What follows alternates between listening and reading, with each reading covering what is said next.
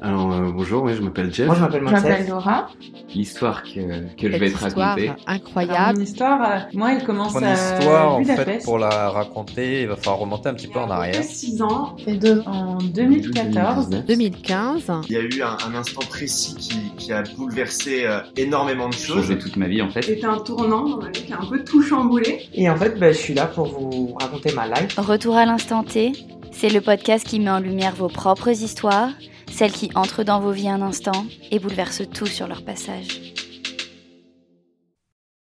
Bonjour à tous et bienvenue dans le 21e épisode du podcast Retour à l'instant T. Aujourd'hui, nous entamons cette troisième saison par une histoire qui va vous faire voyager. Une fois son diplôme d'ingénieur en poche, Hugo décide de s'expatrier en Argentine pour y trouver du travail. Après une mésaventure dans sa colocation, il part vivre dans un hôtel dans lequel il est logé en échange de quelques services. Un matin, une cliente exprime un soudain mal-être. Hugo lui propose alors de l'accompagner à l'hôpital le plus proche. Ce trajet en taxi de quelques minutes va se transformer en vrai périple et prendre une tournure totalement inattendue. Partons ensemble à la découverte de l'histoire d'Hugo. Retour à l'instant T. Bonjour Hugo, bienvenue sur le podcast Retour à l'instant T. Je suis ravie de te recevoir aujourd'hui. Bonjour Lucie. Alors tu vas nous raconter un témoignage euh, autour du voyage, une histoire assez improbable. Donc est-ce que tu pourrais nous expliquer un petit peu euh, qui tu étais, où est-ce que tu es parti et voilà, pour quelles raisons? Ok. Alors euh, à l'époque, euh, je venais d'avoir mon diplôme d'ingénieur et j'ai pris la décision d'aller vivre en Argentine. Donc euh, je suis quelqu'un d'assez prudent. J'ai pas, j'ai pas, j'ai pas pris la décision en coup de tête. J'ai j'ai trouvé un visa et euh, je suis parti vivre en Argentine sans travail, mais avec un visa pour trouver du travail. Et au début, j'avais un logement et euh, donc j'ai 20 donc j'ai 25 ans à l'é- à l'époque. Au début, j'ai un logement et finalement, mes colocs me mettent plus ou moins à la rue. Et donc, j'ai une amie qui me propose d'aller euh, vivre dans un hôtel où je suis. Euh, Je ne paye pas la chambre, mais en échange, je fais les petits déj et euh, je nettoie les toilettes le soir. Donc voilà un petit peu le contexte. Et du coup, tu avais déjà des amis sur place? J'avais pas d'amis sur place. J'ai euh, mon premier logement, je l'ai trouvé grâce à ma mère qui euh, qui avait des étudiants et qui du coup, euh, je voulais pas du tout euh, avoir de l'aide de ma mère, mais finalement, euh, bref, ces étudiants qui m'ont un peu viré de de leur de leur appart. Et, euh, et donc là, je- j'en- j'entame un mois dans, dans cet hôtel où c'est tous les soirs la fête. Et euh, comme je suis dans une chambre de 8 et que de toute façon tu peux pas dormir, bah, je fais tous les soirs la fête. Euh, je suis très amoureux d'une fille qui euh, avec qui c'est j'arrive pas j'arrive pas à le dire. Donc je suis dans un état euphorique d'être en Argentine depuis peu. Je suis dans un état euh, euphorique de faire la fête tout le temps et en plus je suis très amoureux. Euh, mais je peux pas le dire, donc ça me met dans un état de frustration. Euh, je sais pas. C'est ça un petit peu mon ma situation juste avant l'événement. Je vais appeler ça l'événement. Et euh, donc euh, je, je te dis euh, voilà. ouais, bah tu peux continuer du coup. Qu'est-ce Oh, que tu as fait par la suite? Donc, euh, on est dans un hôtel, il y a une très bonne ambiance, tout le monde euh, discute, réceptionniste, etc. Donc c'est ton job. C'est mon, enfin c'est mon job. Je suis pas payé, mais euh, je- on me donne une chambre gratuitement. Voilà. Un jour à l'hôtel, il y a deux, il y a deux clientes de l'hôtel. Donc c'est un, c'est un hôtel de jeunes. On est tous des jeunes. C'est un, c'est un truc en chambre partagée. Donc il y a, il y a pas vraiment un public normalement de personnes un peu plus âgées. Et là, il y a deux, deux clientes de l'hôtel qui partagent leur chambre avec une dame qui viennent, euh, qui viennent voir à la réception et qui disent on a un problème. La dame qui est avec nous euh, se sent pas bien. Elle a, elle a pas mangé, elle est pâle, elle est dans son lit depuis trois jours. Depuis qu'on est arrivé, elle, elle a pas bougé de son lit. On l'a jamais vu sortir de son lit. Et donc, moi, je me dis, bon, bah là, je travaille que le matin et le soir nettoyer les, les, toilettes. Donc, entre-temps, je suis dans l'hôtel, je- j'essaie de trouver du travail, etc. Et je me dis, bon, je vais aller voir cette dame, euh, lui apporter de l'eau, euh, être gentil, en fait. Je lui ramène des, de, un peu des restes du, du petit déjeuner et je me rends compte qu'elle est vraiment pas bien. Et je- tu la vois livide. euh, bah, je la vois euh, faiblarde, euh, qui, qui parle vraiment en- lentement shooter quoi. Je la vois shooter et les, et les, les deux autres clientes qui sont inquiètes. Et du coup, je me dis bon bah je vais aller voir la, la patronne de l'hôtel et le patron et je vais leur dire bon bah on va appeler SOS médecin ou on va faire quelque chose pour cette dame, ce qui me paraissait le plus logique. Donc quand j'en parle à la patronne et au patron de l'époque, ils me disent ça euh, c'est la déprime pour notre hôtel. Nous on a un hôtel où c'est la fête, où il y a des jeunes, elle va nous plomber l'ambiance. Donc moi je m'attendais pas du tout à cette réaction là. Et ils me disent bon bah là faut qu'elle sorte de l'hôtel. Faut qu'on en plus elle a pas payé. Donc euh, ils, ont il y a un autre truc qui s'est passé c'est qu'ils ont appelé un ils sont ils sont en contact les uns des autres ces hôtels là et ils ont eu l'info comme quoi euh, elle était virée de l'hôtel juste à côté. Donc euh, elle venait déjà d'un autre hôtel et elle était déjà pas bien. Ça faisait je sais pas une semaine qu'elle était à Buenos Aires et une semaine qu'en fait elle passait son temps au lit et, donc elle s'était déjà fait virer d'un hôtel. Donc là ils me disent euh, on va la virer. Euh, et euh, bah moi je me sens je me sens coupable j'ai la culpabilité que eux n'ont pas en fait. Je me dis euh... et puis en fait aussi comme j'ai discuté avec elle que j'ai un petit peu créé un contact en lui donnant du sucre du pain j'en sais rien eux pour eux c'est plus facile de dire virons là, virons là parce que ils se rendent pas compte dans quel état elle est etc donc je me dis bon bah je vais essayer de trouver un numéro SOS médecin. On m'explique que ça n'existe pas, qu'il n'y a pas un médecin qui peut se déplacer. En plus, il y a beaucoup de systèmes de, de médecine privée comme en Espagne. Donc voilà, euh, je parle avec le réceptionniste. Il me dit bah t'as qu'à l'emmener à, à l'hôpital. Alors la première étape, ça a été de, de tirer de l'argent pour payer l'hôtel qu'elle n'avait pas payé. Donc, en tout cas là, tu te dis oui, je vais l'emmener à l'hôpital. Au début, je me suis dit bon bah c'est le matin, j'ai rien à faire de ma journée. Euh, je suis un peu dans cette euphorie que je te disais. Je vais faire ma BA. Donc moi, je, je crois beaucoup au BA. Je crois pas du tout. J'ai pas de religion ni je crois pas au destin, etc.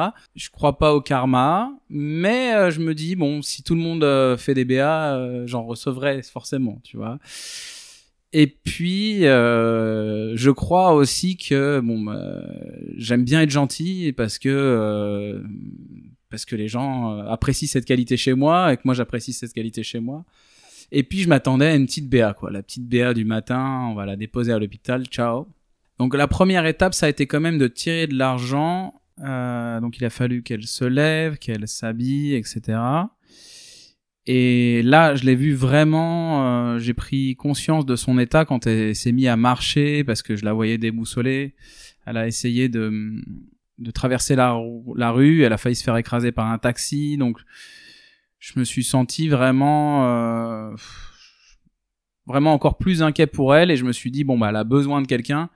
Et je me suis dit elle a besoin de moi en fait. Elle a besoin de moi. Je il y a que moi qui vais qui vais pouvoir euh, la sortir de cette situation. Et au moment de tirer de l'argent euh, elle était complètement euh, mal. Donc euh, je, je, je, pouvais voir son code. Enfin c'était n'importe quoi. Elle était je la sentais vulnérable. Donc on finit par euh, rentrer à, à l'hôtel, payer le payer l'hôtel, laisser ses valises et on part pour notre première étape, ce qui finalement était qu'une étape de notre périple à, à, Buenos Aires. Donc la première étape, c'était d'aller à un, à un hôpital. Tout ça, pour ceux qui connaissent Buenos Aires, c'était dans le quartier de San Telmo. Et il y a un quartier à côté qui s'appelle La Boca, on... Donc moi, ça faisait que quelques mois qui... que je vivais là-bas, mais on m'avait dit fais attention, c'est dangereux. Mais bon, on m'a dit aussi l'hôpital est là-bas, donc on se dirige vers cet hôpital. À la réception, on me dit bon, elle a, elle a mal où cette dame? Moi, je dis elle a mal nulle part, elle est juste pas bien, quoi. Et ils me disent bah non, mais euh, nous on prend des patients qui ont mal aux pieds, qui ont mal, euh... enfin qui sont malades, euh, qui toussent ou j'en sais rien. Mais si c'est si c'est quelque chose de psychologique, bah on peut pas on peut pas la recevoir. Donc euh, on se fait virer de cet hôpital et on, on nous dit allez en direction de l'hôpital Le Borda. Donc le Borda c'est un mot qui parle à tous les Argentins, mais moi qui avais que quelques mois à Buenos Aires, ça ne me parlait pas. Et on sort de l'hôpital, on, on rentre dans un taxi direction Le Borda.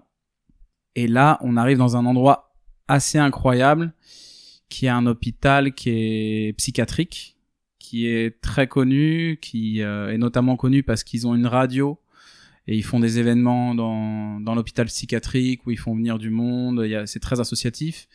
Il y a Manu Chao qui a fait euh, de la musique avec euh, avec eux. Il y a une radio qui s'appelle la Colifa, je me souviens plus. Il y a des des films qui ont été faits sur cet hôpital. C'est c'est assez connu. Mais c'est aussi très connu parce que c'est c'est un hôpital psychiatrique, c'est toujours particulier. Mais dans un pays comme l'Argentine, c'est encore plus particulier. C'est c'est un combo de folie quoi. Il n'y a pas de réception là-bas. On arrive dans, dans un espace un peu ouvert.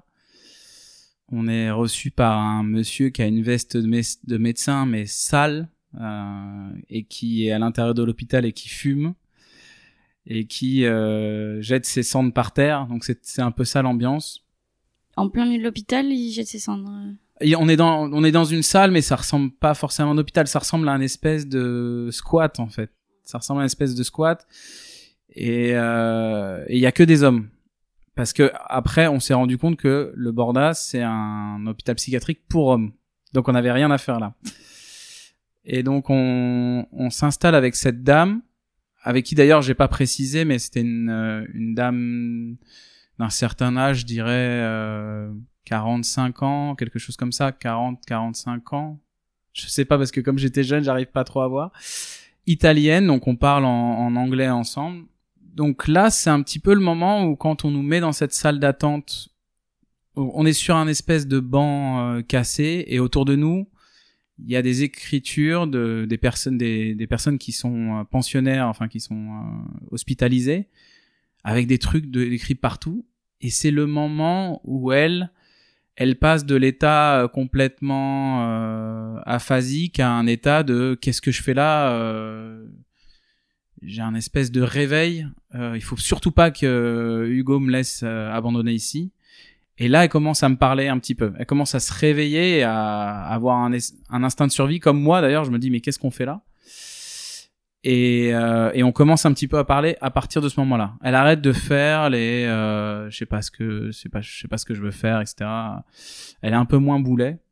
Et euh, donc là, on voit des pensionnaires qui passent. Je me souviens d'un d'un monsieur qui mettait du du stick euh, du, du déodorant sur sa main et après qui reniflait sa main. Enfin c'est vraiment euh, tout ce qu'on tout ce qu'on peut s'imaginer de, de plus dingue quoi. Et puis ils nous font poireauter un petit peu et après ils nous disent bah non enfin ils ont pris quand même je sais pas 15 minutes pour nous dire il y a que des hommes ici. Donc euh, vous pouvez pas rester ici. Allez au à l'hôpital Mochano. Donc euh, deuxième étape enfin troisième étape du voyage où là il y a un énorme soulagement. On se dit euh, bon bah déjà on va pas rester là. Et en plus il y a un hôpital psychiatrique pour femmes qui est le Mochano. On appelle un taxi, on monte dans le taxi, on dit direction hôpital Mochano. Le taxi fait littéralement 100 mètres et nous dit vous êtes arrivés parce que euh, les deux hôpitaux font enfin sont côte à côte quoi. Donc euh, l'hôpital Mochano là d'un seul coup j'ai euh, j'ai un espoir que que ça se termine là parce que c'est beaucoup plus calme, c'est il y a un petit jardin, il y a enfin c'est très agréable. On nous indique un, un endroit pour où on va on va être reçu. Mais arrivé dans le couloir, là, c'est le retour de la folie. C'est euh, où là, on est vraiment avec les personnes internées et on est vraiment proche des, des chambres où, où, où ces dames sont internées et on nous fait patienter. On va être reçu. Voilà. Bah alors déjà, c'est encore très particulier parce qu'on entend des gens qui crient, euh, euh, sauvez-moi, des gens qui, euh, enfin, c'est vraiment euh, assez impressionnant. Moi, j'ai jamais été confronté à, ce genre de situation. Il y a une dame qui qui faisait des allers-retours vers nous en faisant des tout petits pas. Elle, elle marchait juste comme si on jouait à, euh, non non le, le jeu pour euh, piano pas je sais pas comment ça s'appelle où tu mets ton pied l'un devant l'autre là. Bon bref. Donc vraiment elle fait des tout petits pas et elle revient vers moi, elle me dit est-ce que t'as du feu, est-ce que t'as des cigarettes? Je lui dis non. elle s'éloigne en petits pas et elle, rev- elle revient. Et c'est comme ça en permanence. Elle te redemande à chaque Elle me redemande à chaque fois est-ce que t'as du feu, est-ce que t'as des cigarettes? Hop, elle revient. Toi, Donc tu dans te sens comment à ce moment-là? Ah bah là, moi, c'est là où je me dis, euh... ah, c'est plus une petite BA là. Non, mais là, je- là, il y a vraiment un, il y a vraiment un, un, un stress qui est monté et chez elle et chez moi. Et il y a un début d'impatience. Enfin, là, il y a déjà de l'impatience. Qu'est-ce que je fais là? Euh, je, je me dis, euh, je me disais, je veux, je veux pas qu'on la vire de l'hôtel parce que j'ai pas envie qu'il lui se passe un truc dans la rue. Mais là, je me dis, euh, je veux pas la laisser là non plus. euh, Et j'ai perdu complètement mon, mon côté. Bon bah, il y a pas de problème, je vais m'occuper de la situation. À, je suis autant euh, vulnérable qu'elle et je suis autant perdu qu'elle. Et en fin de compte, euh, bah, on, c'est pas vraiment moi qui ai pris les décisions. On m'a conseillé successivement d'aller dans cet endroit-là, mais je me dis, mais qu'est-ce qui se passe, quoi? Qu'est-ce qui se passe? Mais on reste encore un certain nombre de temps à attendre. Et là, euh, je discute avec elle. Elle me donne son passeport parce qu'à chaque fois, elle doit me présenter ses papiers.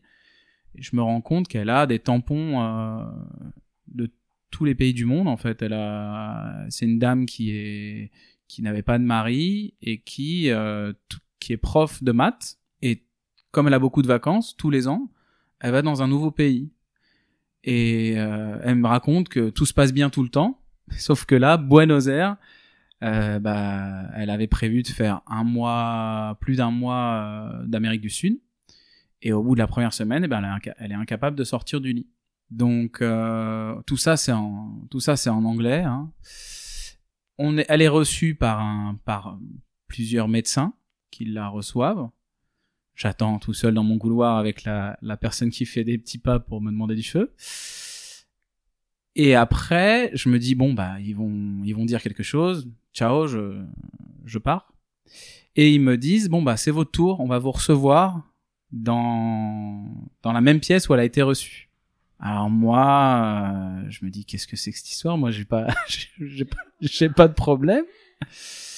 Et en fait, c'était un peu un interrogatoire pour savoir euh, qui j'étais et quelles étaient mes intentions.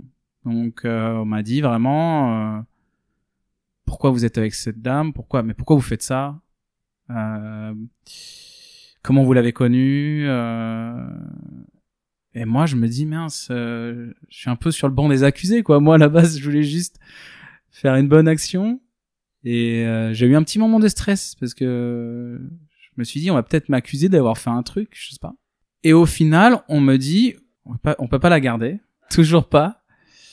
Et on est au on est encore dans un endroit incroyable et euh, j'avais entendu parler de l'hôpital italien et donc je me suis dit elle est italienne, hôpital italien. Dans ma tête, on va arriver à l'hôpital italien et les gens vont nous recevoir en parlant italien et elle va pouvoir parler sa langue, euh, ça va être un soulagement pour elle. Sauf que l'hôpital italien, il s'appelle comme ça, mais c'est une marque en fait. C'est comme euh, KFC, c'est Kentucky, mais il n'y a pas des gens du Kentucky au KFC, tu vois. Donc là, on prend un taxi où on traverse toute la ville pour arriver à ce fameux hôpital italien. Encore une fois, la réception, mais là, mon impatience, elle est vraiment au max, quoi. Bah, c'est le quatrième hôpital. C'est le quatrième hôpital. Ça fait beaucoup. Ça fait beaucoup, ouais. Et c'est surtout que on, cette journée a commencé le matin en tirant de l'argent et là il commence à être euh, 5-6 heures du soir en fait. Hein, ça a vraiment duré toute la journée. Et à l'hôpital italien, donc tu fais la queue comme tous les hôpitaux. Et pareil, rebelote, euh, elle a malou. Et euh, bah, je dis, bah là, elle est juste pas bien, il faut que quelqu'un s'en occupe. Et moi, euh, je, je vais pas m'en occuper. Donc euh, je me dis, voilà, faites quelque chose, quoi. Et là, c'est le moment où je perds un peu patience, euh, où je dis, mais vous voulez que, que je lui casse une jambe? Vous voulez que je lui casse une jambe pour qu'elle ait une raison d'être internée, en fait? Tu vois je, je- je disais des trucs comme ça parce que je disais, moi, je, une chose est sûre, c'est que si je rentre à l'hôtel et que je rentre avec elle, elle est dans la rue. Et donc, euh, voilà, je, je, je sais pas quoi faire. J'ai essayé d'exprimer mon désespoir. Alors, c'est aussi à l'hôpital italien où j'ai compris qu'elle parlait français très bien. Alors qu'elle m'avait pas du tout... Depuis le début de la journée, je parlais un anglais médiocre avec elle. Et euh, elle me dit, ah mais si tu veux, je parle français. Et donc là, je me dis mais qu'est-ce que c'est cette histoire? Et euh, finalement, j'ai j'ai réussi à faire en sorte qu'elle reste dans cet hôpital italien. Donc la dernière étape pour moi, ça a été de de chercher ses, ses affaires qui étaient restées à l'hôtel. Donc elle m'a payé un hôtel, j'ai fait l'aller-retour, je lui ai ramené ses affaires. Elle m'a payé un taxi, ouais. Un hôtel. Non, elle m'a pas payé d'hôtel. elle m'a pas payé d'hôtel. Elle m'a payé euh, un taxi. Je suis allé à l'hôtel. Je suis revenu avec ses affaires.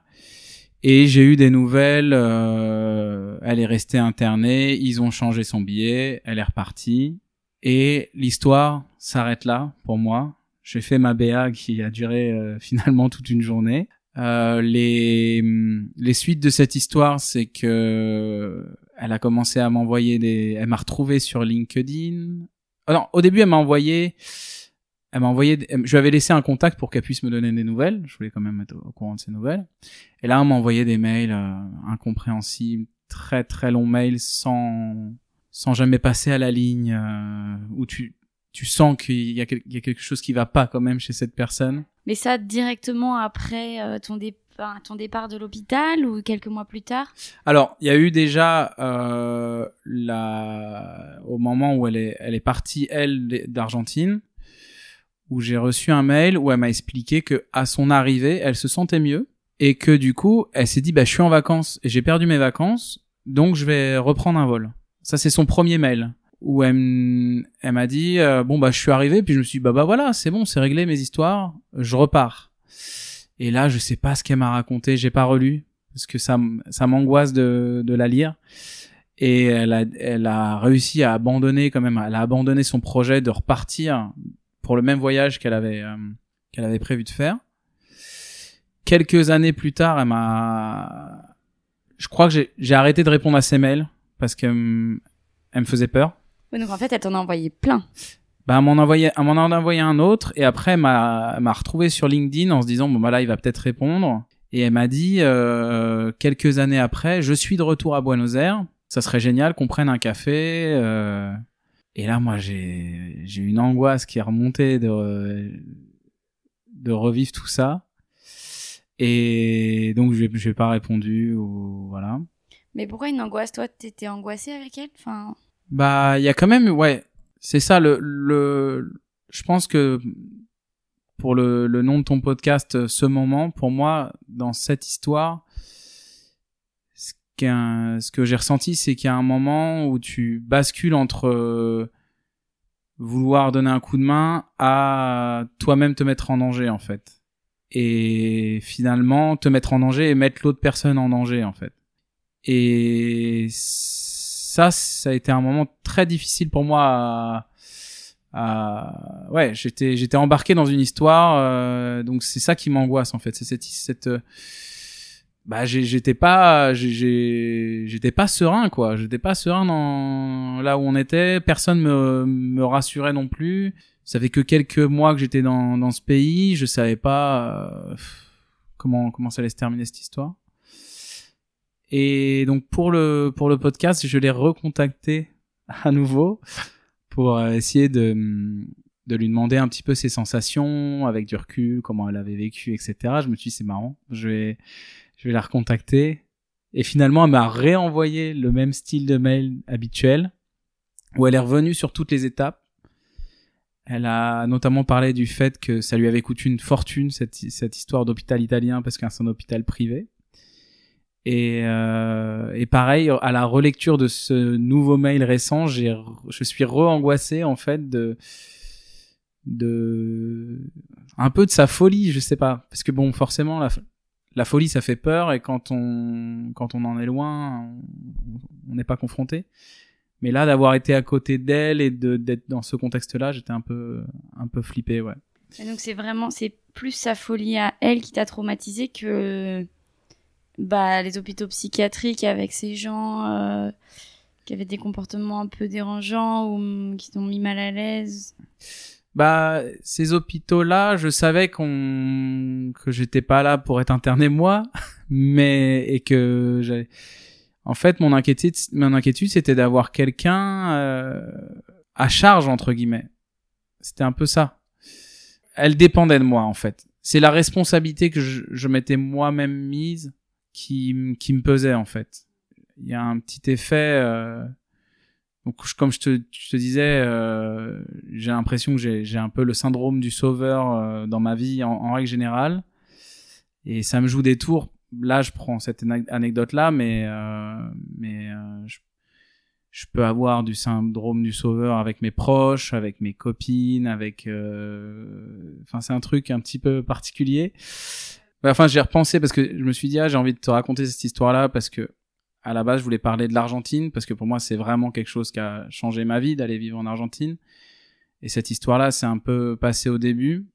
Et euh, mais au final, je trouve ça intéressant de de, de le syndrome du sauveur. Je je me rends compte que ça fait écho un peu à, à beaucoup de choses dans ma vie et euh, avec tout ce que ça a de complètement euh, euh, narcissique aussi parce que tu as envie de te mettre dans une position de, de, de pouvoir en fait c'est un c'est un peu euh, bizarre comme situation parce que finalement euh, à quel point je voulais l'aider elle, à quel point je voulais être content d'avoir fait une BA, à quel point je voulais être euh, avoir une figure du gentil euh, et le raconter à, à la fille dont j'étais très amoureux ou j'en sais rien à quel point euh, c'est pas c'est pas un truc un délire qui se passe entre moi et moi tout ça en fait. Et euh, et comme je te disais avant le podcast je me suis même dit en repensant cette histoire euh, à quel point euh, bah, ce, qui, ce qui était très marquant en fait avec avec cette dame c'est que plus moi je prenais euh, la position du sauveur plus elle se mettait dans une position de victime. Et dans une position de bah je te fais confiance.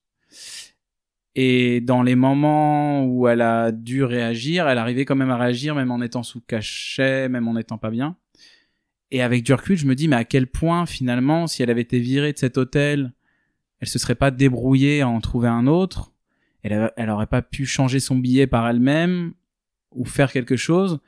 Et à quel point moi, en disant mais t'inquiète, je vais te sauver, euh, j'ai pas encore plus euh, aggravé la situation et en en prenant des décisions de, de petits jeunes de 25 ans qui comprend rien à l'Argentine, elle a fini euh, dans un hôtel à payer très cher, un hôtel privé qui s'appelle Italiano, et je me suis dit, elle est italienne, voilà.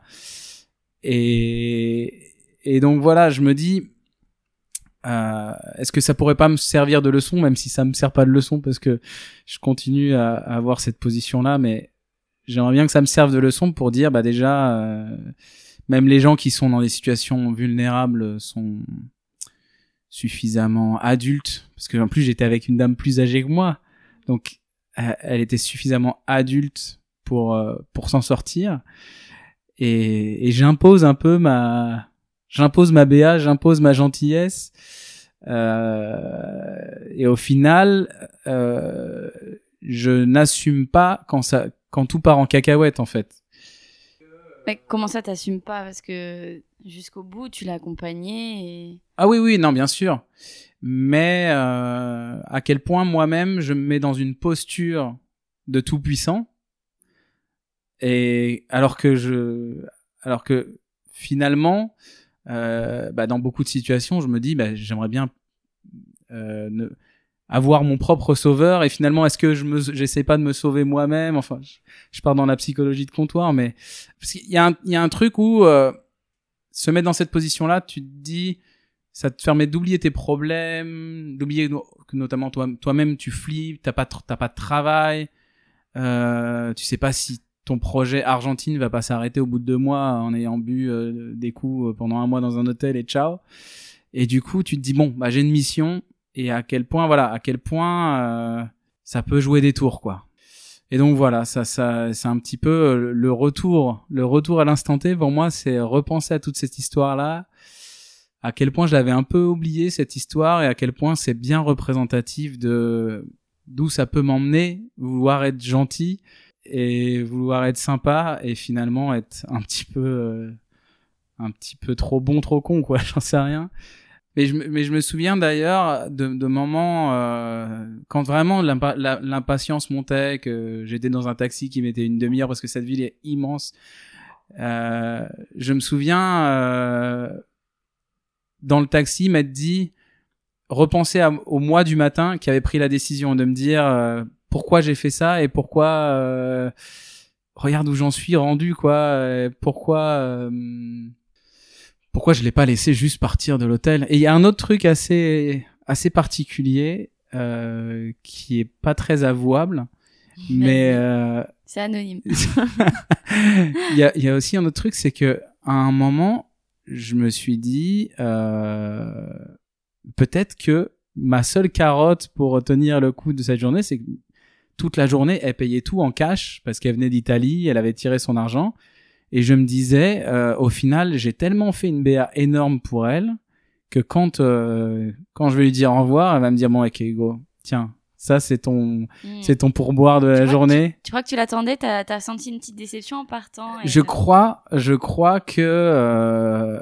à un moment, je, je, je, c'est pas du tout mon tempérament. Je fais les choses gratuitement et, mais dans le fond, dans le fond, je sais pas si cette fois-ci, euh, j'avais envie de d'un retour direct parce que normalement la BA c'est tu fais une BA pour quelqu'un et tu reçois un retour de quelqu'un d'autre un autre jour. Enfin, mais là pour le coup, je, je me je je la je me sentais je la sentais re- enfin redevable de quelque chose quoi. Je crois qu'en fait euh, quand j'ai ramené les valises, elle m'a payé le elle m'a payé le, le taxi pour euh, pour aller chercher les valises et revenir. Et après pour retourner à l'hôtel, j'ai moi-même payé mon taxi. Et ça je me, disais elle va me payer mon taxi en disant bah voilà au moins tu rentres euh, au point de départ. Et là, j'ai payé mon taxi en me disant en fait non, t'as pas eu t'as pas eu ton pourboire et t'as pas eu ton ton retour à la case départ quoi. Et en fait, c'était peut-être au vu de l'implication que tu as mis euh, pour l'aider et te sortir de là. Pour toi, t'as peut-être trop donné. En tout cas, tu t'attendais pas à donner autant pour elle. Et du coup, c'est pour ça que tu la sentais redevable aussi. C'est c'est ça et je pense que c'est assez représentatif du fait que de toute façon on fait jamais les choses vraiment gratuitement et là j'ai pensé à un, pourboire un taxi mais en vrai pour en revenir à cette position de sauveur euh, euh, je la fais pour euh, un besoin peut-être narcissique de ma j'en sais rien je la je peux avoir cette position là pour séduire euh, puisque je suis sorti avec des personnes et j'ai créé ce enfin j'ai créé on a créé à deux ce, ce schéma là je pense que c'était une manière pour moi de séduire au travers ça. Euh, il peut y avoir des moments où euh, enfin en tout cas c'est tout c'est jamais gratuit en fait. C'est jamais juste je, je, je, je suis Hugo je suis sympa en fait. Il y a toujours un truc c'est jamais la même chose. C'est pas tous les gens avec qui je suis gentil euh, je le fais pour séduire et sortir avec la personne. Non, mais non. Mais ça peut être de multiples façons. Ça peut être l'argent ça peut être plein de choses.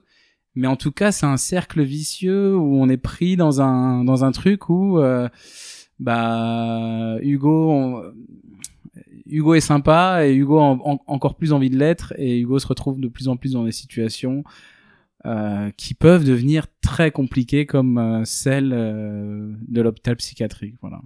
Hmm. je te raconte tout ça parce qu'on revient sur cette anecdote et du coup je- j'essaye de gratter l'autre face comme tu dis. Comme quand on dit euh, partir à l'étranger moi j'étais en Argentine. On dit bah moi je suis parti pour découvrir le monde et, et après on se dit ah ouais si on creuse un peu t'es aussi parti parce que tu veux tu voulais fuir tout ça tu vois au final la partie la plus importante de de du voy- de voy- voyage en Argentine etc c'est que du positif et on dit bah génial t'as fait plein de voyages mais euh, je trouvais ça intéressant là dans ton podcast de dire on va gratter euh, l'autre partie quoi. L'autre partie. Parce qu'au final j'aurais pu te raconter cette anecdote là en disant bah t'as vu. super gentille. mais d'ailleurs, en fait, je- à quel point je, je précise tout ça, le délire na- narcissique, c'est que je fais une BA et je finis par la raconter dans un podcast. Donc ça veut dire que finalement, euh, finalement, c'est c'est pas une BA. Je la fais discrètement. J'en parle à personne. Je suis en train de la la, la raconter et du coup, elle va être écoutée et du coup, je j'ai envie d'avoir la, la pancarte Hugo est sympa en fait tu vois il y a un petit un- et d'ailleurs euh, en parlant de, de, de raconter, c'est aussi, euh, j'ai eu l'occasion de faire du stand-up et euh, et j'ai écrit des textes euh, sur euh, sur ce côté-là. Donc euh, pareil, quand euh, je parle de moi, je parle de ça euh, parce que ça fait partie de moi, mais parce que peut-être que c'est comme ça que j'ai envie que les gens me voient et c'est comme ça que que voilà que que j'aime me présenter en fait. Donc c'est quand même analysé quoi. Je- je- vu que t'as un divan, je vais m'allonger à la Vas-y, fin du vas-y, on podcast. commence la séance. en plus, t'es assis sur un petit fauteuil euh, qui fait très. Les jambes croisées, Ouais, t'inquiète. Voilà, c'est parfait. Il manque plus, plus que le petit calepin. Mais euh, ouais, ouais. Donc, euh, donc je réfléchis à tout ça et et voilà. Donc, si vous voulez voir d'ailleurs euh, plus d'infos sur le Borda, euh, il y a plein de documentaires. Il y a un film, j'ai noté parce que je l'ai vu. Il y a un film qui s'appelle Solo où on voit, euh, c'est l'histoire d'un pianiste qui euh, qui se retrouve à l'hôpital Borda et qui fait des concerts depuis l'hôpital, qui euh, essaye de sortir de l'hôpital et et donc là on, on voit bien le Borda de l'intérieur. Moi j'ai juste vu la salle d'attente, mais euh, il y a plein de choses qui qui se passent là-bas quoi. Solo, c'est un film argentin mais qui a été réalisé par un, enfin il y a, y, a y a des Français là-dedans, donc c'était, je l'ai vu au cinéma à Paris. euh, C'est pour se mettre un peu dans l'ambiance par laquelle tu as traversé cette journée. C'est ouais, la, ma journée était beaucoup moins fun que que le film, même si le film bon c'est quand même particulier, mais euh, ouais, on, on voit un peu un peu ce que c'est. Et, mais- et puis ouais, euh, je crois que la radio euh, fonctionne encore. On peut écouter la radio euh, du Borda et- enfin c'est très intéressant. D'ailleurs, euh, un autre, je sais pas si les deux sont liés. Mais euh, bon, moi, je suis très fan de podcasts, donc euh, j'écoute le tien maintenant. Mais euh, il y a aussi un, hôpital psychiatrique qui s'appelle La Laborde ou quelque chose comme ça en France, où c'était à l'époque des années euh, 70, euh, liberté sexuelle, on teste des trucs, où ils ont fait un hôpital psychiatrique sans sans porte fermée, sans vigile. Donc les gens vivent un peu en communauté. Et pareil, je sais pas si c'est ça le nom Borda vient de là, mais en tout cas ça ça existe aussi. Il y a une page Wikipédia, il y a des podcasts là-dessus. Donc voilà. Franchement, moi, je trouve que ce, au-delà du coup de ton histoire et de ton témoignage, c'est super intéressant ta façon d'analyser. Tu vois, tu nous racontes euh, un moment que tu as vécu dans ta vie, euh, enfin une histoire assez improbable où à la fin de ta journée tu te dis mais merde, dans quel pétrin je me suis mis et pourquoi j'ai fait ça. Mais au-delà de ça, en fait, l'analyse que tu as de toi-même sur euh, quelles intentions, ta manière de te présenter face aux autres, Merci. Ouais, mais je pense qu'on on est on est un paquet. euh, on a tous nos schémas. on a tous nos schémas, mais je pense qu'on est pas mal à, à être dans ce celui-là système-là, ouais, dans ce système-là. Ouais. Bon, j'espère que tout le monde finira pas au, au Borda. Bah merci à toi, merci pour cette, euh, le partage de cette histoire et euh, du coup pour les petites euh, ressources que tu nous as données. Je sais que euh, tu fais euh, du stand-up. Du stand-up, ouais. Si tu veux donner euh, Alors, un peu de pub. Ouais, non, moi je je j'installe Instagram pour faire la promo et je le désinstalle après parce que euh, j'ai une petite addiction et du coup je préfère désinstaller directement. Non, euh, ce que je, je peux faire de la pub euh, pour euh, Comédie de comptoir qui est euh, le, le plateau sur lequel je, je vais le plus souvent. Et, À Barcelone. euh, à Barcelone. Euh, je vais aussi au plateau de Nico, les, qui, est, qui est passé dans ton podcast, Les Petits Barcelonais. Mais euh, j'écris de temps en temps. C'est très dur. C'est très dur. Donc de temps en temps, j'écris et je joue euh, et je teste euh, aux comédies de comptoir. euh. donc venez à tous les comédies de comptoir euh, et peut-être vous avez la chance de tomber sur moi ou la malchance, j'en sais rien. Mais euh, bah ratez aucun comédie de comptoir et, et vous tomberez sur moi. Très bien, bah écoute, merci beaucoup et euh, bah, au plaisir euh, de te revoir sur le podcast euh, avec une autre histoire dans quelques années, Ok. après un Merci. voyage. Merci beaucoup.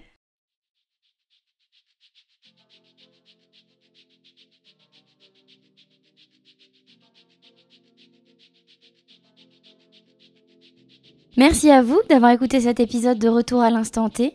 J'espère que celui-ci vous a plu. Merci à Hugo pour le partage de son histoire. Si vous souhaitez participer pour mettre en valeur votre histoire surprenante, je vous invite à me contacter par mail dans le détail du podcast. De plus, toutes les informations sont disponibles sur Instagram au nom de Instanté Podcast. Si vous souhaitez soutenir ce projet et que le podcast perdure dans le temps, une cagnotte sur la plateforme Tipeee est ouverte pour recevoir vos dons. À bientôt pour le prochain épisode.